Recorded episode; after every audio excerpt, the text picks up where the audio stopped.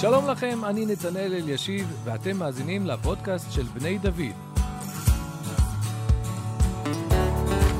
בכל פרק נשוחח עם דמות מובילה במוסדות בני דוד על יהדות, ציונות, ערכים וסוגיות שמעסיקות את החברה הישראלית.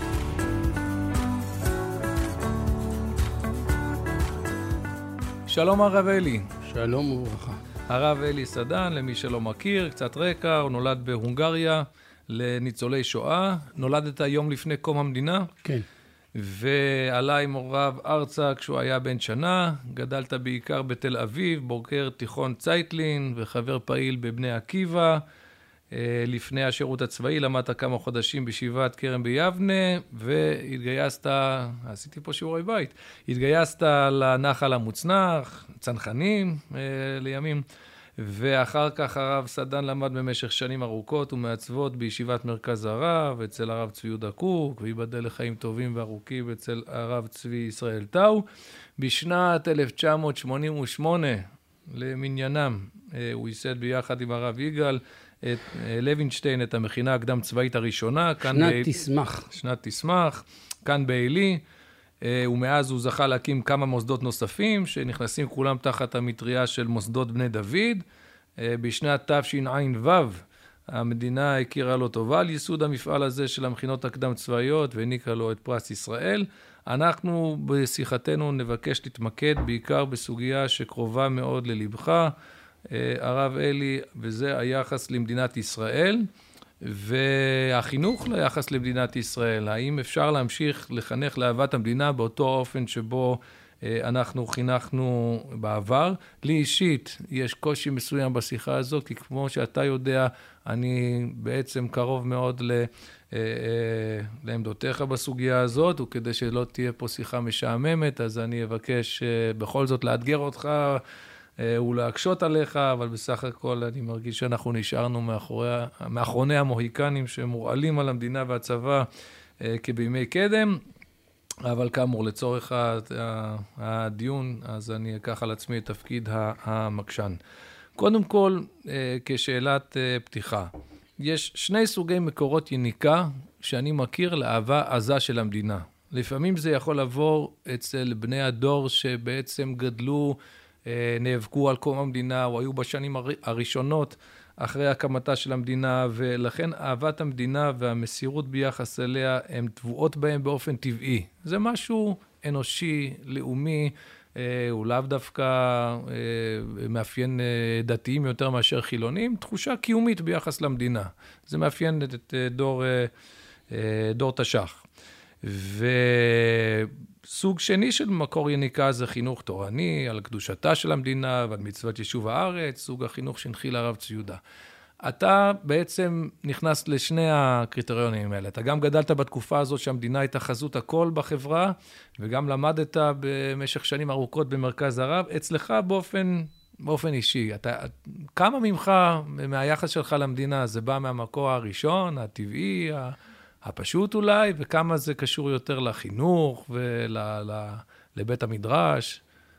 אני חושב שזה חובתו של כל אדם שבשלב ההתבגרות שלו הוא יחפש את ההסברים האידיאולוגיים, הרוחניים, העקרוניים לתחושות ולהרגשות שהוא גדל בהן. זה נכון, אני גדלתי בצפון תל אביב בתקופה שעיקר עיסוקי היה לקרוא מאות ספרים על הגיבורים שאנשי עלייה שנייה ושלישית, ואנשי השומר והפלמ"ח ואצ"ל ולח"י ודור תש"ח, ואלה היו דמויות הגיבורים שלי, שבוודאי נטעו בי כוחות נפש מסוימים ואני בהחלט יכול לומר שהם עיצבו את השאיפות שלי בחיים. אה, אני תמיד אוהב לספר את מה שהיה לי ויכוח עם אימא שלי, זיכרונה לברכה, שהייתי אומר, לא ידעת מתי ללדת אותי, גמרו לי יבש את הביצות, סילקו את הבריטים, ניצחו את הערבים, הקימו את המדינה, מה יישאר לי לעשות? היא תמיד ניחמה אותי, גם לך יישאר עוד מה לעשות. אה, אבל כשהגעתי לגיל ההתבגרות, נכנסתי לאותה דילמה שחלק גדול מהנוער שלנו קיים בה עד היום, כיוון רוב המדינה היא חילונית, כיוון שדמויות המפתח בפוליטיקה, בצבא ואפילו בהתיישבות היו אנשים אה, אה, לא שומרי תורה ומצוות. אז השאלה היא, אה, מה באמת תפקידנו, מה באמת, האם אנחנו רק, למרות שאנחנו דתיים, אנחנו גם ציונים, או שהתורה נותנת לנו ממד עומק אחר על כל המפעל הציוני. ואני מוכרח לומר שאני הייתי חי בדילמה הזאת אה, במשך שנים, אה, בעיקר מפני שגדלתי בחברה שהרבה פעמים המושג דתי-לאומי היה מין אה, כלאיים כזה. זאת אומרת, אנחנו גם דתיים באופן פרטי, ואנחנו גם לאומיים, כמו הלאומיות הכללית. רק כשהגעתי למרכז הרב ונחשפתי לעומק של אה, תורת הרב קוק, שבעצם זה לא תורת הרב קוק, זה בעצם התורה שלנו במובנה הפשוט והטבעי, כמו שמופיע בכל ספרי הנביאים, אה, במקורות ראשוניים, אפילו בתורת משה, אה, מימד אחר על המדינה. אני רק אספר... היחס המקודש שאתה מדבר עליו בתנ"ך, במקורות, הוא למדינה או לארץ ישראל? אנחנו מכירים הרבה אנשים שמדברים, שמכירים, אנשים דתיים וחרדים, שמכירים בקדושת הארץ. אבל הרעיון של מדינה, הרבה יגידו לך שהמדינה היא בעצם כלי. ואנחנו רואים אצל הנביאים הרבה פעמים יחס מסויג דווקא למדינה ולממשלה ולשליט. איפה פה אתה מוצא במקורות הראשוניים האלה, בלי שניכנס לכל מקור ומקור, אבל יחס של קדושה ביחס למסגרת המדינית, למדינה כמדינה? אה, צריך פה קודם כל הבחנה שהיא מאוד מאוד חשובה בין עצם קיומה של מדינת היהודים ובין כל מיני דפוסי התנהגות. כי גם בנביאים אתה יודע שהייתה ביקורת חריפה מאוד על כל מיני דפוסי התנהגות שהיו בזמן שהייתה לנו מדינה, ואנחנו במשך דורות נהגנו תמיד לומר, מפני חטאינו גלינו מארצנו. זאת אומרת שאם אני מדבר עכשיו על קדושה של מדינת ישראל, זה לא אומר שזה באופן אוטומטי נותן לגיטימציה לכל מה שקורה שם. אלא מה? אני אגיד את הדבר הכי פשוט. משה רבינו, כשהוא מתחיל את נאום הפרידה מעם ישראל, והוא מגדיר מה הולך לעשות בנאום הזה, הואיל משה באר את התורה. זה מאוד חשוב הביטוי הזה, כי משה בעצם מסביר מהי התורה. ואז הוא אומר, השם אלוקינו דיבר אלינו בחורב לאמור, בואו ורשו את הארץ. זה מאוד משונה. למה הוא לא מזכיר את עשרת הדיברות? איך הוא מתחיל מהביטוי בו הורשו את הארץ? הרמב"ן על המקום מסביר את זה.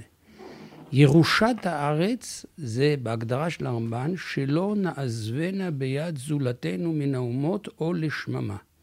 כלומר, הרמב"ן מאוד מאוד אחר כך מפרט את ההבחנה בין מצוות ירושת הארץ, שבשפה המודרנית שלה זה הריבונות של העם היהודי על ארץ ישראל, ובין מצוות דירת ארץ ישראל, שהיא המצווה של הפרט, האם אני אגור בארץ ישראל או אני אגור במקום אחר.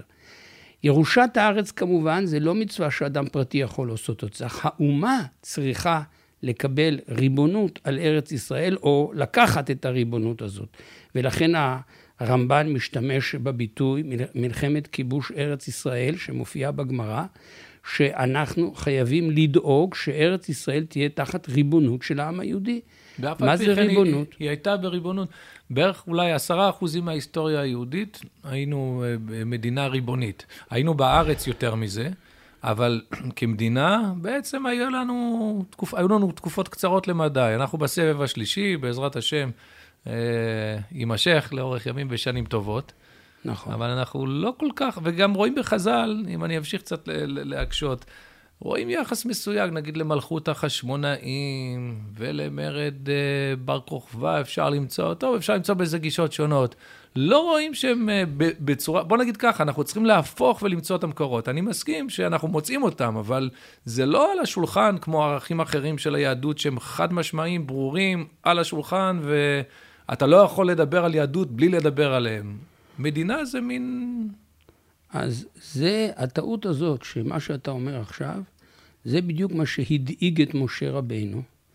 ולכן, כשמשה רבינו הולך לבאר את התורה, והוא יודע שבהר חורב נאמרו עשרת הדיברות, הוא משאיר את עשרת הדיברות לפרשת ואתחנן, כל חומש דברים הוא מסביר בדיוק את הטעות הזאת של דבריך. שירושת הארץ היא קודמת לכל התורה כולה. למה? ופה יש משהו מאוד מהותי בהבנת מה זה תורה, הואיל משה באר את התורה. והמקור של זה הוא במתן תורה, פרשת יתרו. ומשה עלה אלוקים לפני נתינת התורה. אומר אור החיים הקדוש, השדכן עלה אל החתן, הקדוש ברוך הוא, לקבל הצעת שידוך לכלה לעם ישראל. מה הקדוש ברוך הוא אומר? אתם ראיתם את אשר עשיתי וכולי, אם תשמעו בריתי, וייתם לי סגולה מכל העמים, כי לי כל הארץ, ואתם תהיו לי ממלכת כהנים וגוי קדוש. אני אומר את זה במילים מאוד חריפות. אני הולך לתת לכם תורה, אבל אל תתבלבלו. אני לא נותן לכם תורה כי אני צריך שיהיו לי הרבה צדיקים בעולם. היו צדיקים גם לפני מתן תורה. אני לא נותן לכם תורה כי אני רוצה שישיבות תקימו בכל מקום. זה טוב להקים ישיבות בכל מקום, אבל לא בשביל זה אני נותן לכם תורה. אתם יודעים שאני נותן לכם תורה? אני צריך, אני עכשיו הולך ללשונו של הרמב"ם במורה נבוכים, אומה שכאומה תדע את האלוה ואת העבדהו. כשאנחנו מסתכלים על חזון ישעיהו בן אמוץ, והלכו עמים רבים ואמרו נלכו בדרכיו ויורנו מלכותיו. למה הוא משתמש בביטוי עמים ולא אנשים? התשובה היא מאוד פשוטה, כל מי שמסתכל מסביב יכול לראות את זה. אדם פרטי, יש מיליוני, מאות מיליוני, אולי אפילו יותר מזה, של אנשים בעולם שבאופן פרטי הם אנשים נפלאים. איפה היצר הרע הגדול? איפה ההרס, איפה החורבן בחיים של עמים? מי שקורא את ההיסטוריה האנושית, ואני מרבה לקרוא היסטוריה, אני הרבה פעמים מתבייש בזה שאני חלק מהפלנטה הזאת, מכל כך הרבה מלחמות בין עמים ודם שנשפך. איך משנים את זה? הקדוש ברוך הוא, שהוציא אותנו ממצרים, נתן לנו תורה, היה לו מטרה. לבנות אומה שתגיע לארץ ישראל, ושם תיצור מופת, להיות אור לגויים, מופת לעמים, איך יכול לחיות עם שלם, שיש בו כל מיני אנשים, במוסריות, בצדק, בצדקה ובמשפט, והמופת הזה הוא המטרה של כל התורה כולה. למה אם ככה כל כך קשה לנו להסביר את, ה, את העמדה הזאת? זאת אומרת, היית חושב שאחרי כל כך הרבה שנים שאנחנו באמת אה, עוסקים במקורות האלה ומרחיבים ומעמיקים בהם, אז זה דבר טבעי ומתבקש, וזה באמת כל כך יסודי בתורה. למה עדיין אה, אתה רואה שהמחשבה הזו, שהמדינה עצמה, היא, במובן ההלכתי, היא מצווה, במובן הרוחני, יש בה קדושה. למה המילים האלה הם לא נחלת הכלל, אפילו בציבור הדתי, חרד, החרדי בוודאי, וגם בציבור הדתי-לאומי, יש תחושה שאנשים, לא יודע, מתקשים, אה, חשיבות המדינה כן, פטריוטיות יש, כמו שאמרת, לאומיות אה, אה, חילונית. למה, למה זה, איפה, איפה פה המחסום? אני חושב שיש שתי סיבות לדבר. הסיבה הראשונה, העובדה שמבחינה היסטורית, למרות שראשוני העולים לארץ ישראל היו תלמידי חכמים גדולים, כמו שכולנו יודעים, הבית יוסף, הארי והבעל שם טוב, תלמידי הבעל שם טוב, תלמידי הגר"א וכולי וכולי, בסוף את הפעולה הסופית, המשמעותית, המכרעת של הקמת מדינת ישראל, היא הוקמה על ידי אנשים חילוניים, ומאז ההנהגה היא חילונית. עכשיו, אה, זה יוצר איזושהי תחושות בחברה בוודאי תחושות, יש להם השפעות. קודם כל, זה מרחיק את החרדים מהמדינה. החרדים לא מתייחסים למדינת ישראל כמדינת היהודים, אלא כמדינת פולין לדרך, למשל, ככה הם מתבטאים. למה? כי היא מנותקת מתורה ומצוות. הציבור הדתי-לאומי, שהוא חי מתוך רצון לחבר את העולמות, הוא באמת אה, מבולבל בעניין הזה, כי הוא מצד אחד רוצה להשתלב במדינה, והמדינה חושבת ומדברת, מערכת המשפט, המערכת הפוליטית, מערכת החינוך, התרבות, הכל מדבר בשפה חילונית, ומצד שני, הוא כן רוצה להיות חלק מזה. אז מה קורה? הולך ונוצר מצב שאדם שומר על הדתיות שלו במובן הפרטי, אבל הוא נסחף אל השיח הכללי. זו סיבה ראשונה. הסיבה השנייה היא סיבה יותר עצובה. כלומר, הסיבה הראשונה, אני מאוד מבין אותה, כי בסך הכל הציבור הדתי-לאומי לקח על עצמו משימה גדולה. להשתלב במדינה, אבל להפיח בה את הנשמה שלה, את הרוח הפנימית שבאה מתקופת הנבואה, מהתורה, היא זו שבאמת נותנת את המשמעות האמיתית למדינה. זו משימה מאוד גדולה, מאוד קשה באמת. הסיבה השנייה היא עצובה. למרות שהדברים האלה שנכתבו לפני, על ידי הרב קוק הם לפני הרבה שנים, האמת העצובה היא שברוב מערכות החינוך לא לומדים אמונה.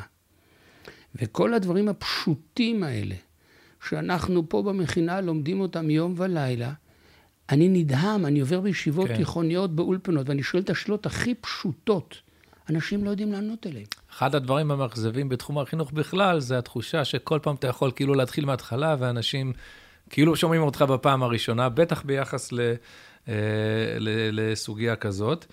אה, אחת הדברים הכי מדהימים שאני כל הזמן שומע, זה שתלמידים, אנחנו עושים כנסים של בוגרים, והבוגרים מבוגרים כבר, ומבקשים מהם להסתכל אחורה על מה שהם עברו מאז שהם עברו בעלי. אין ספור אנשים אומרים לנו, בעלי, פעם ראשונה שמעתי דברים חדשים, וזה עיצב לי את כל החיים שלה אחרי זה. אני קצת מצטער על זה, כאילו, איך יכול להיות? בסוף באים אלינו מיטב הנוער, איך יכול להיות שבעלי הם פעם ראשונה שומעים את הדברים האלה? אני רוצה לשתף אותך פה במשהו שלפני כמה שנים התפרסם. אה, הרב מאיר ליכטנשטיין, בנו של ראש ישיבת הר עציון, הרב אהרון ליכטנשטיין זצ"ל. אז הוא מספר כך, פורסם בעיתון מקור ראשון.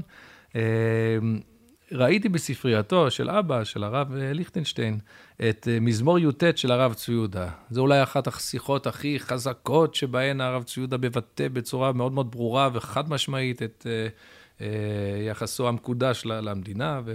אז שאלתי אותו, האם הוא שם, כנראה שזה לא היה דבר מאוד נפוץ בספרייה של הרב ליכטנשטיין לראות את אה, שיחות הרב צבי יהודה, אז אה, בנו שאל אותו, האם שמר עליו משום הדי הנבואה שבדברים על שחרור ירושלים הקרוב? הרי זה, השיחה הזאת ניתנה שבועיים וחצי לפני מלחמת ששת הימים. כל המדינה הייתה בהיערכות לקראת איזה אה, מצב איום ונורא, ורק הוא, אה, הוא דיבר בעצם אה, בצורה כל כך אה, מופלאה על ה... השחרור הקרוב של, אה, של ירושלים ושכם. כשהוא דיבר את זה, אף אחד לא ידע עדיין שתהיה מלחמה. המלחמה התחילה להסתמן למוחרת יום העצמאות, כשנאצר סגר את המיצרים. כשהוא דיבר על זה, עוד אף אחד לא ידע מה שיהיה. מדהים. אז, אז, אז לכן הוא חשב אה, אולי אה, שבגלל זה אבא שלו שמר את השיחה הזאת. אבל אבא שלו ענה לו ככה, הוא אמר שהוא שמר עליו לא כי השיחה הרשימה אותו, אלא אדרבה, משום שהזדעזע מהחלק שבו הרב צבי יהודה הצדיק את קיום מצעד צה"ל ביום עצמאות, משום ש... ופה הוא מצטט מתוך דברי הרב צבי יהודה, כל כלי הנשק למיניהם, מתוצרתנו, מתוצרתם של גויים, לא משנה, כל מה ששייך ליום הזה של קימום מלכות ישראל, הכל הוא קודש. אבא הסתייג מתפיסות כאלו. בעיניו השירות הצבאי זה כורח מתחייב, הוא זכות גדולה, אבל בהחלט לא דבר קדוש. וגם אתה, הרב אלי, מתבטא הרבה פעמים אה, ביחס למדי צה"ל, משווה בינם לבין המדים של הכהן הגדול. האם אתה יכול להבין למה לתלמיד חכם יש איזושהי אי נוחות או הסתייגות מייחוס קדושה ממשית לדברים כמו טנקים ורובים ומדים ו... אה, להשתמש בנשגבים שבביטוינו, בקדושה, ולהלביש את זה על דברים כל כך ממשיים. אתה יכול להבין מאיפה באה ההסתייגות? כן. קודם כל, אני רוצה לומר, זה קל מאוד לדבר על אדם שלא נמצא איתנו. אני יכול לומר שבין הרבנים הבודדים, שמאוד מאוד חיזקו אותנו כשהקמנו מכינה קדם צבאית, זה היה הרב ליכטנשטיין. ואתה יודע שהיו הרבה רבנים שמאוד פחדו מזה, ומה פתאום אתם מפתים את הנוער הולך לצבא. חלקם הר... קרובים לרב ליכטנשטיין. הרב ליכטנשטיין היה אחד הרבנים הבודדים שמאוד מאוד חיזק אותנו. עכשיו, ההבחנה היא מאוד מאוד פשוטה.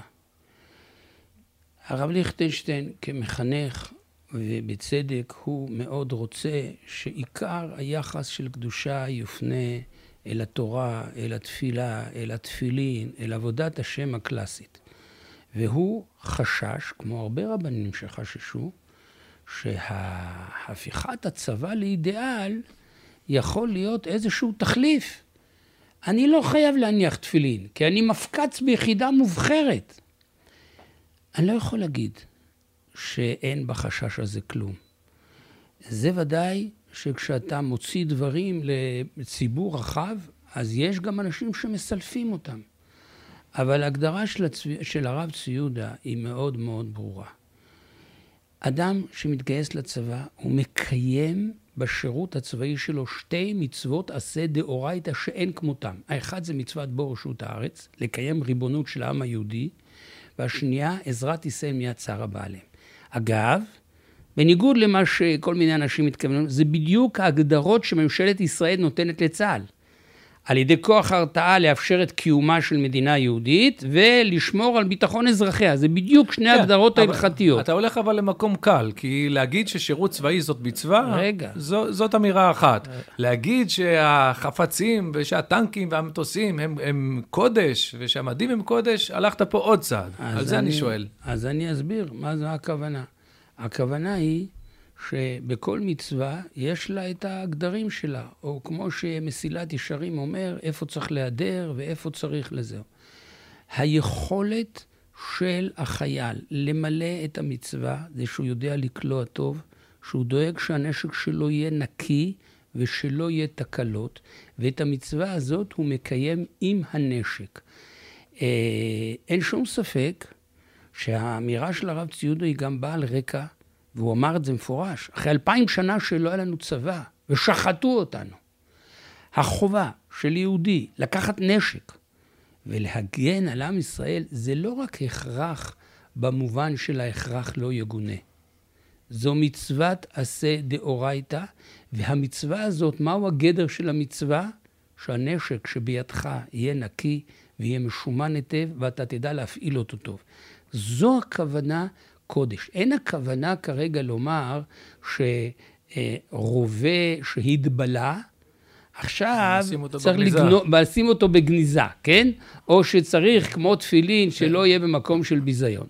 אבל זה כן אומר... אולי תענית אם נפל הנשק. טוב שכשבתור סמל מחלקה לא היה לי את המחשבה הזאת. אה. כן, אז, אבל, אבל, אבל אה, זה כן אומר שכמו שהתפילין פסולות, אם חלק מהשחור, מהצבע השחור ירד, כך הנשק הזה פסול אם יש לו גרגרים בבית הבליעה. ההבנה הזאת של כן, יחס של חרדת קודש, את המצווה הזאת לקיים בדקדוק ובהידור, לא פחות מהשעתה מהדקדק בתפילין, זה מה שהרב ציודה התכוון. ואני רוצה להגיד עוד משהו. אין דבר יותר מוסרי מאשר לשמור על מדינת ישראל ולהגן עליה. גם אם הוא נעשה על ידי שימוש בנשק.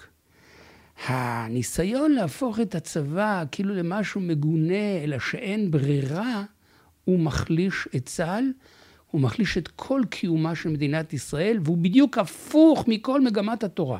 הרב ציודה כמחנך וכמנהיג, הוא צריך לומר לעם ישראל, בדור הזה אחיזת נשק ביד זו עבודת השם. ואגב, כשאני אמרתי שמדים זה כמו כהן גדול, הרבה אנשים שואלים עליי. נא להסתכל בפרשת צו, בבעל הטורים, בעל הטורים אומר את זה במפורש. בגדו בד, על הפסוק בגדו בד, הוא אומר, זה מופיע עוד פעם אחת, אצל יואב. הלמדת שבגדי כהונה כבגדי מלחמה. Mm-hmm. כלומר, איך אני, איך אני מסביר את זה? פשוט מאוד. למה הכהן לובש מדים? כי הוא מפסיק להיות אדם פרטי, והוא נכנס עכשיו, כל מה שהוא עושה בבית המקדש, הוא לא עושה את זה בתור משה איציק, הוא עושה את זה בתור שליח דרחמנא ושליח דנו, שליח של עם ישראל ושליח של הקדוש ברוך הוא. אותו דבר חייל. החייל שם בקיטבג את כל, הצ... את כל הביגוד האישי שמאפיין את האישיות הפרטית שלו. ברגע שהוא לובש מדים, הוא שליח של עם ישראל ושליח של הקדוש ברוך הוא לעסוק במצווה הגדולה ביותר בתורה. אגב, פיקוח נפש דוחה את כל המצוות שבתורה, חוץ משתי מצוות שיש היום. בואו שוט הארץ ועזרת ישראל, שאדם צריך אפילו לסכן את החיים שלו בשביל לקיים את המצווה הזאת. אין מצווה כזאת היום בתורה. אגב, בעניין, בעניין המוסריות, אני כתבתי על זה פעם, שזה שכל הזמן, כשמדברים על זה שצה"ל הוא הצבא הכי מוסרי, בעולם, במה מבטאים את המוסריות? בזה שאתה מגן על אה, חיים של אה, אזרחים בצד השני. כביכול. ולא, בסדר, אפילו אם לא כביכול, נגיד שזה חלק מהעניין, אבל זונחים את ההבנה שהמוסריות היא בעצם המעשה, העשייה הצבאית. זאת אומרת, הלחימה היא מוסרית, ההגנה על חיים של אה, של אזרחינו היא עצמה מוסרית. זאת אומרת, זה שמראש מתעלים מוסר למשהו שאתה עושה בשביל האויב שלך, ולא משהו שאתה עושה קודם כל בשביל האוכלוסייה שלך, זה כבר מעוות את מונחי המוסר, אבל אני, זה בעיה, אני מתחיל להיסחף פה ל... אה, אבל אני מוכרח... העמדות האמיתיות שלי, אז אני... אני אבל אני מוכרח לומר לך, דבר שבמקרה ראיתי אותו הבוקר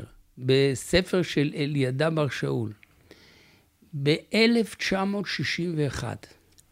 פרופסור נתן רוטנשטרייך כתב בדיוק מאמר כזה, שמה זה הטובים לטיס, ומה עושים את הצבא כדבר מוסרי.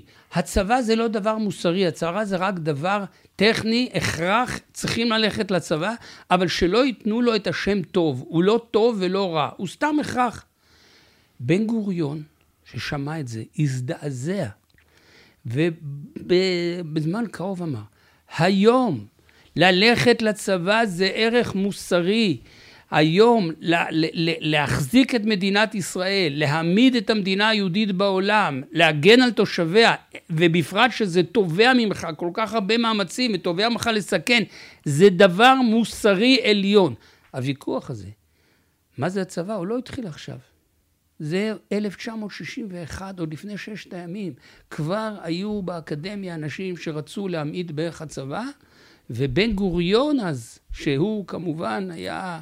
היום הוא היה מוקע, אה, מן הסתם, לפחות חלק מעמדותיו אה, היו מוקעות היום כעמדות... אה, כן. שנושקות לפשיסטים. אבל, אבל אלה, ש... אלה שהיום מקיאים את עמדותיו, לא היו יכולים להקים את עמדותיו לולא מה שהוא כן. עשה.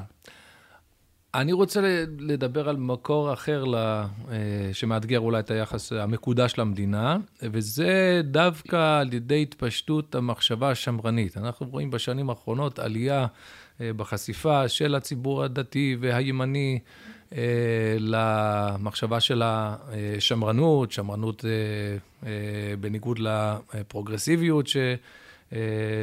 שמתפשטת באוניברסיטאות ובמקומות אה, נוספים. והגישה השמרנית היא כן מתייחסת בצורה חיובית ללאומיות, אבל היא מתייחסת באופן מאוד צונן ופושר למדינה. זה במיוחד בשיח הכלכלי, רוצים פחות ופחות מעורבות של המדינה. אה, הגישה השמרנית מתנגדת למה שהם קוראים סטייטיזם, זאת אומרת שהמדינה במרכז ושהמדינה צריכה להיות מעורבת בכל דבר. וראינו ביטוי יחסית קיצוני לזה במפלגה של אה, משה פייגלין, מפלגת זהות, שהיא ממש כבר, זה התפשט להמון תחומים ואפילו לדת ומדינה, שבעצם בואו נוצ... פחות מדינה, יותר חופש, יותר uh, uh, לתת לאנשים uh, לחיות ש... איך, איך שהם רוצים, ושהמדינה לא תהיה כל כך מעורבת, ו... באופן כללי אנחנו די מחבקים את המחשבה השמרנית, כי אנחנו רואים בה התמודדות אה, אה, טובה עם הרבה מחשבות אה, אה, ש, שמאתגרות אותנו, אבל אה, מה, אתה, אתה ער לדבר הזה? זאת אומרת שזה מפחית מהיחס ל, ל, ל, למדינה? אנחנו יכולים לקבוע כלל איך להמשיך להתייחס אל המדינה ביחס של קדושה, אבל להגיד, עדיין היא צריכה להיות פחות מעורבת בחיים של, ה, של האזרחים, ולא כל דבר, הפתרון זה המדינה, המדינה, המדינה? תשמע, השאלה שאתה שואל היא בדיוק שמה את האצבע על הבלבול הגדול ביותר בסוגיה הזאת, שאני קצת רמזתי עליו מקודם, אבל אני רוצה עכשיו לחדד אותו. אני שמח מאוד גם אנשים מהציבור הדתי-לאומי מכירים את המחשבה השמרנית כדי לדעת שהעמדות הפרוגרסיביות, הליברליות, הקיצוניות שיש באקדמיה, זה לא הדבר היחידי. ואנשים רוכשים כלים אינטלקטואליים בשביל להתמודד, מה שנקרא, על פי אותם הנחות היסוד, עם התפיסה החילונית. אבל המאבק פה לגמרי אחר. אכן, המחשבה, גם הפרוגרסיבית וגם השמרנית, היא מחשבה שמתאימה לכל המדינות בעולם. וכל המדינות בעולם, למשל, הגישה של הפרדת הדת מהמדינה היא מאוד מאוד מוצדקת. למה? כי באמת אין למדינה שום קשר לדת. אה, כל המדינות בעולם, אתה יכול להיות מוסלמי, נוצרי, יהודי, אתאיסט. מה זה קשור למדינה? אין שום מדינה בעולם שההגדרות שלה הן הולכות דרך התורה. העם היהודי שונה מכל העמים. רגע, לפני שאתה מסביר את השוני, כבר יש לנו כותרת מעניינת, אנחנו לא מחפשי כותרות. הרב סדן אה, תומך בהפרדת הדת מה, מהמדינה. בכל המדינות למד, האחרות למד, חוץ ממדינת למד, ישראל. בדיוק, למעט מדינה אחת. כן, עכשיו, למה זה, מדינת ישראל לא שונה? לא הרב סדן תומך בזה, זה מכיר, כתוב בספר אורות, כן. בעקבות הרב קוק גם כן. נכון. אבל, אבל אני רוצה להסביר. עם ישראל הוא שונה מכל העמים, ותורת ישראל שונה מכל הדתות. נתחיל דווקא בחלק השני. כל הדתות בעולם, ממהותם עוסקות בפרט. גם הנצרות, גם האסלאם, גם הבודהיזם, גם ההינדואיזם, כל הדתות הם מדברים על השלמות של האדם הפרטי. אין להם שום תוכנית ואין להם שום התיימרות לדבר על מדינה. הניסיון להלביש את הדת על המדינה זה רק בשביל שיהיה כוח לכפות את הדת. אבל הדת במהותה היא עוסקת רק בשלמות של היחיד. לעומת זאת, תורת ישראל, המהר"ל מדגיש את זה, ורואים את זה פשוט. אברהם אבינו לא קיבל תורה. גם לא יצחק, גם לא יעקב, גם לא יוסף, גם לא משה לפני שהיה עם ישראל. למה? כי התורה תורת חיים של אומה. וזה מה שמשה ביאר את התורה. בתחילת הנאום שלו הוא רוצה להסביר, רבותיי, לא הבנתם את התורה. התורה זה לא השלמות הפרטית של האדם. התורה זה הדרך שהאומה הישראלית צריכה להופיע את חייה. אגב, עשיתי פעם בדיקה. ביום שעם ישראל גלו מארצם, המדינה התבטלה, חצי ממצוות התורה הפסיקו להיות רלוונטיות. רובינזון קרוזו יהודי, שיהיה לו באי את כל הצרכים הדתיים, לא יכול לקיים אפילו לא שליש מצוות התורה. אה, הוא אפילו לא היה לו מניין. מניין, לא היה לו את רוב מצוות התורה, לא היה לו. למה? כי התורה זה תורת חיים של אומה. זה המטרה של הקדוש ברוך הוא, ליצור מודל של אומה. עם ישראל מצד שני, מעולם לא היה אומה בלי תורה. אנחנו נולדנו כעם כשיצאנו ממצרים לקבל את התורה. ומאז ועד היום, אף פעם לא היה קיום יהודי משמעותי בלי תורה. כאשר התחילו אה, במדינה היהודית לעזוב את התורה, היא באמת התפוררה. ויצאנו לגלות, ומה ששמר עלינו בכל הגלות זה התורה. והזיהוי בין עם ישראל, בין תורת ישראל, הוא אחד על אחד. מעולם בשום מקום בעולם לא היה תורה בלי עם ישראל, לא היה עם ישראל בלי תורה. אגב, גוי שרוצה להתגייר, יגיד, אני רוצה להישאר צרפתי, יהודי. אין דבר כזה. גירות זה קודם כל הצטרפות לעם ישראל. עמך עמי ואלוקייך אלוקיי. נכון, ולכן זה בדיוק הבלבול. אני בהחלט חושב שזה יפה שאנשים רוכשים להם ידע אקדמאי, אינטלקטואלי, בשביל להיכנס לשיח הציבורי גם בשפה של העולם החילוני. אבל לנו יש תורה. אבל גם, גם, גם לפי התורה, אתה, אתה יכול לקבל את המחשבה שלא תמיד צריך לחפש את הפתרונות המעשיים, החומריים, הכלכליים, ברמה של המדינה, שיכול להיות שהשוק החופשי יכול לפתור בעיות שהמדינה לא יודעת לפתור. זה לא סותר את מה שאתה אה, בעצם מאמין בו. אני חושב שיש פה שתי נקודות. הנקודה הראשונה, והיא הנקודה הכי מסובכת ומורכבת להבנה, כיוון שהמדינה, כל כוחה של המדינה וכל מהותה של המדינה היא מדינה של העם היהודי, מה לעשות, בעם היהודי יש חילונים, יש חרדים ויש אנחנו, אגב, אנחנו מיעוט. כשצריך לנהל את המדינה, אנחנו לא יכולים לנהל את המדינה איך שאנחנו רוצים. לא רק בגלל שזה לא ילך וזה כפייה, גם באופן מהותי. הצורך שלנו להתחשב בחלקים אחרים החברה הישראלית הוא בילט אין במושג מדינה. המושג מדינה זה שזה מדינת העם היהודי. מה לעשות, זה העם היהודי כרגע. אז בואו נדבר ביחד איך אנחנו מעלים את זה ביחד. רק אנחנו רוצים שגם אנחנו, יהיה לנו מה לומר על אופייה של המדינה. הדבר השני שאתה אומר, הוא ודאי נכון, בתורה יש הבחנה מאוד גדולה בין הדרכות מוסריות, משפטיות, שהן נוגעות לצדק, ובין שאלות של תועלת ושל הבנה, שאת זה אפשר בהחלט לרכוש מהניסיון, וזה גם יכול להשתנות. יש לזה אגב רמז. והיה כי תבואו אל הארץ, ואמרת, אשים עליהם מלך ככל הגויים אשר סביבותיי. אז כולם שואלים, מה זה התורה אומרת ככל הגויים אשר סביבותיי? הרי המהות של עם ישראל זה לא להיות ככל הגויים. ובאמת, יש אומרים שזה רק אה, רמז לדברים לא טובים שיהיו אחר כך, אבל בנציב דווקא יש פירוש מאוד מעניין. כשאתה בא לבנות מדינה, הדבר הראשוני שאתה מסתכל ימין ושמאלה, איך בונים מדינה מתוקנת. וזה לגיטימי. רק מה? אתה צריך לעשות הבחנה בין דברים שהם קשורים לטכניקה של החיים, לטכנולוגיה של החיים, למדע של החיים, לאופן שבו הכלכלה מתנהלת, ובין השאלות המוסריות שקשורות לדיני ממונות, שפה יש לנו את חושן משפט, משפט התורה, על צדק ועל מוסר בתוך המערכות הכלכליות. עכשיו, איך מחברים את המערכות האלה, זה תלוי בשאלה אחת. באיזה שלב במדינת ישראל יהיה למישהו אכפת לשלב אותם. כל זמן שאין אנשים אכפת, אתן לך דוגמה אחת. כשאני הייתי בצבא, בצנחנים, כיוון שהיה כל כך מעט דתיים בצבא, כמעט ולא היה שום ספר, לא כמעט, לא היה שום ספר הלכה שהורה לחייל דתי איך להתנהג בצבא. הרב גורן, שהיה אז הרב הצבאי הראשי, פרסם פסקי הלכות בחוברת של הרבנות מחניים. זה ביקוש והיצע קלאסי, אם נחזור נכון. לכלכלה. אם אין ביקוש, לא יהיה היצע. זה לא משנה מה פקודות המטכ"ל. אם אין אנשים שדורשים וקוראים את זה ומקיימים את זה, אז לא... נכון. והיום, ברוך השם, יש אה, ספרות הלכה מאוד רחבה על הנושא הזה, הנושאים האלה. אותו דבר בכלכלה, אותו דבר במערכת המשפט. ברגע שתהיה דרישה של הציבור מה התורה חושבת על הדברים האלה, אז ללא ספק יעשו ברורים ועמל גדול בשביל לראות איפה התורה יש לה מה לומר, ואיפה התורה אומרת, תסתכלו סביבותיכם, ולפי זה תחליטו מה הכי טוב. לפעמים זה יותר קשה לאזור את האומץ להגיד, פה אין לנו אמירה, או פה התורה משאירה את זה לנו, לפעמים זה, זה קשה יותר. אבל הייתי רוצה לקראת סיום לשאול על uh, תפיסה שונה, שאולי יותר מכל התפיסות האחרות, היא מאתגרת היום את. היחס המקודש למדינה כמצוות השם אה, וכדומה. וזה קשור לשינוי הרכב האוכלוסייה אה, במדינה שלנו. יש היום יותר ויותר את התפיסה של המדינה כמין קונצרן של קהילות שונות.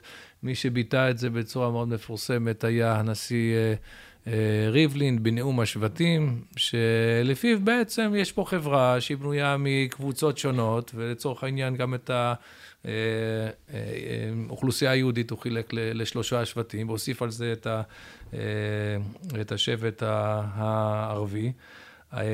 ובעצם יש איזשהו חשש שהמדינה הופכת למדינת כל אזרחיה דה פקטו, לא בגלל בוא, בוא נשים רגע בצד את כל האג'נדה של בית המשפט, ש, שמתייחס למדינה הרבה פעמים כאל מדינת כל אזרחיה. אני רק מדבר מלמטה.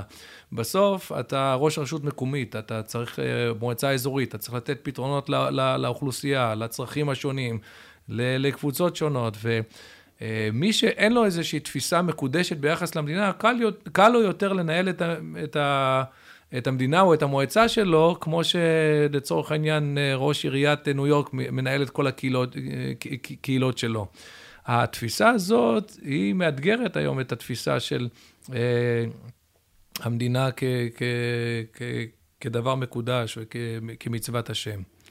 אני לא מסכים עם ההבחנה הזאת, ואני מציע לנשיא שישמע את התשדיר המדהים שאני במקרה שמעתי, אה, ראיינו ברדיו את האבא של הנער הזה שנסחף בנחל שם.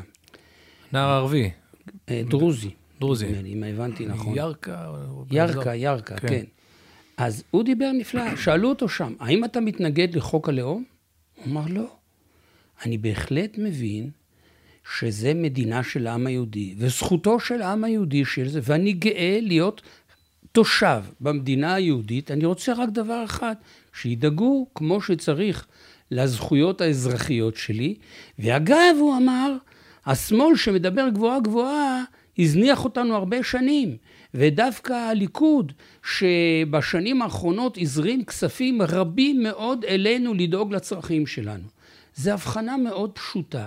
מבחינה לאומית, מדינת ישראל, כמו שכתוב במגילת עצמאות, זה מדינתו של העם היהודי, שסוף סוף היה פה, הרי הייתה פה מדינה יהודית עוד בכלל לפני שהיה אסלאם, לפני שהיה נצרות, לפני שכל האנשים האלה באו לארץ, הייתה פה מדינה יהודית. וגם היום חזרנו, גורשנו פה רק בכוח הנסיבות, על ידי רשע, וחזרנו להקים את המדינה היהודית שהייתה פה מזה דורות. אבל בתורה כתוב 32 פעמים את היחס החיובי אל הגר, כי גרים הייתם בארץ מצרים. 36, זאת אומרת, אני חושב שזה בדיוק הפוך על הפוך. אם זו מדינה של כל אזרחיה, אז העוגה מתחלקת לפי הלחצים. ות, ותמיד למיעוט יש קונפליקט. פחות... קונפליקט, כל הזמן יהיה קונפליקט, כן. והרוב ששולט במיעוט. ולמיעוט יהיה קשה להסתדר. עיין מה שקרה בשנים הראשונות במדינת ישראל, הרוויזיוניסטים לעומת אנשי תנועת העבודה. מאוד קשה למיעוט לעמוד מול הבליץ של הרוב. אבל אם זה מדינה של תורה, התורה מחייבת אותנו לאהוב את הגר ולדאוג לו, אז יש לנו מחויבות קדושה על פי התורה לדאוג לדרוזים ולערבים בתנאי אחד, שהם לא ינסו להרוג אותנו, שהם לא ינסו לפורר את המדינה.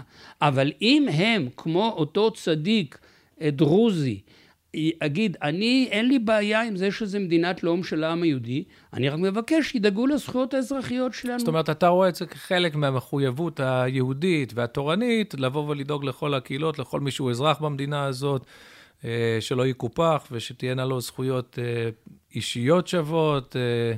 אולי אפילו קהילתיות, אבל לא... ואתה אבל יודע... הסיפור של המדינה הוא הסיפור הלאומי, היהודי. ואתה יודע שהאזרחים הלא יהודים במדינת ישראל, יש להם את היחס הטוב ביותר שיש לכל ערבי וערבי במדינות ערביות. בבדיקה של אה, חופש הדיבור וחופש התעסוקה וכל ה... כל כן, ה... זהו. אבל אתה יודע, מטבע הדברים הם אה, לא משווים את עצמם לערבים בסוריה, אלא לאזרחים במדינת ישראל. הם רוצים לקבל את ה... זה בסדר גמור. אני רק אומר שזה כבר קיים. העובדה שלמרות ש-70 שנה ערבים נלחמים בנו, ולמרות ש-70 שנה נציגים של הערבים במדינת ישראל שולחים חברי כנסת שתומכים בטרור ומדברים נגד מדינת ישראל בכל מיני פורומים בינלאומיים, למרות זאת היחס שמקבלים ערביי ישראל הוא יותר טוב מהיחס שמקבל כל ערבי בכל מדינה ערבית. אני לא אומר שזה האופטימום, אני לא אומר שאין מה לתקן, אני רק אומר שזה שייך לאופי היהודי שלנו. זה לא שייך למדינה של כל אזרחיה, אלא זה שייך למחויבות המוסרית שלנו כיהודים. מצוין. איחול לסיום למדינת ישראל, לדור הצעיר ששומע אותך. אני אגיד לך, אני נולדתי יום לפני קום המדינה, ואני זכיתי וראיתי את כל מה שהתרחש במדינת ישראל ב-70 שנה, 71 שנה האחרונות. אני מאחל למדינת ישראל שעם כל הבעיות שיש, אם אנחנו, ובעזרת השם, נתקדם ב-70 שנה הקרובות, לא, פח, לא יותר, אבל לא פחות ממה שהתקדמנו ב-70 שנה שעברו, אני אהיה מאוד מרוצה. בעזרת השם. תודה רבה, הרב אלי. עד כאן הפרק שלנו. תודה שהאזנתם להסכת של בני דוד. אתם מוזמנים לשתף את הפרק עם חברים. נשוב ונשתמע בפרק הבא.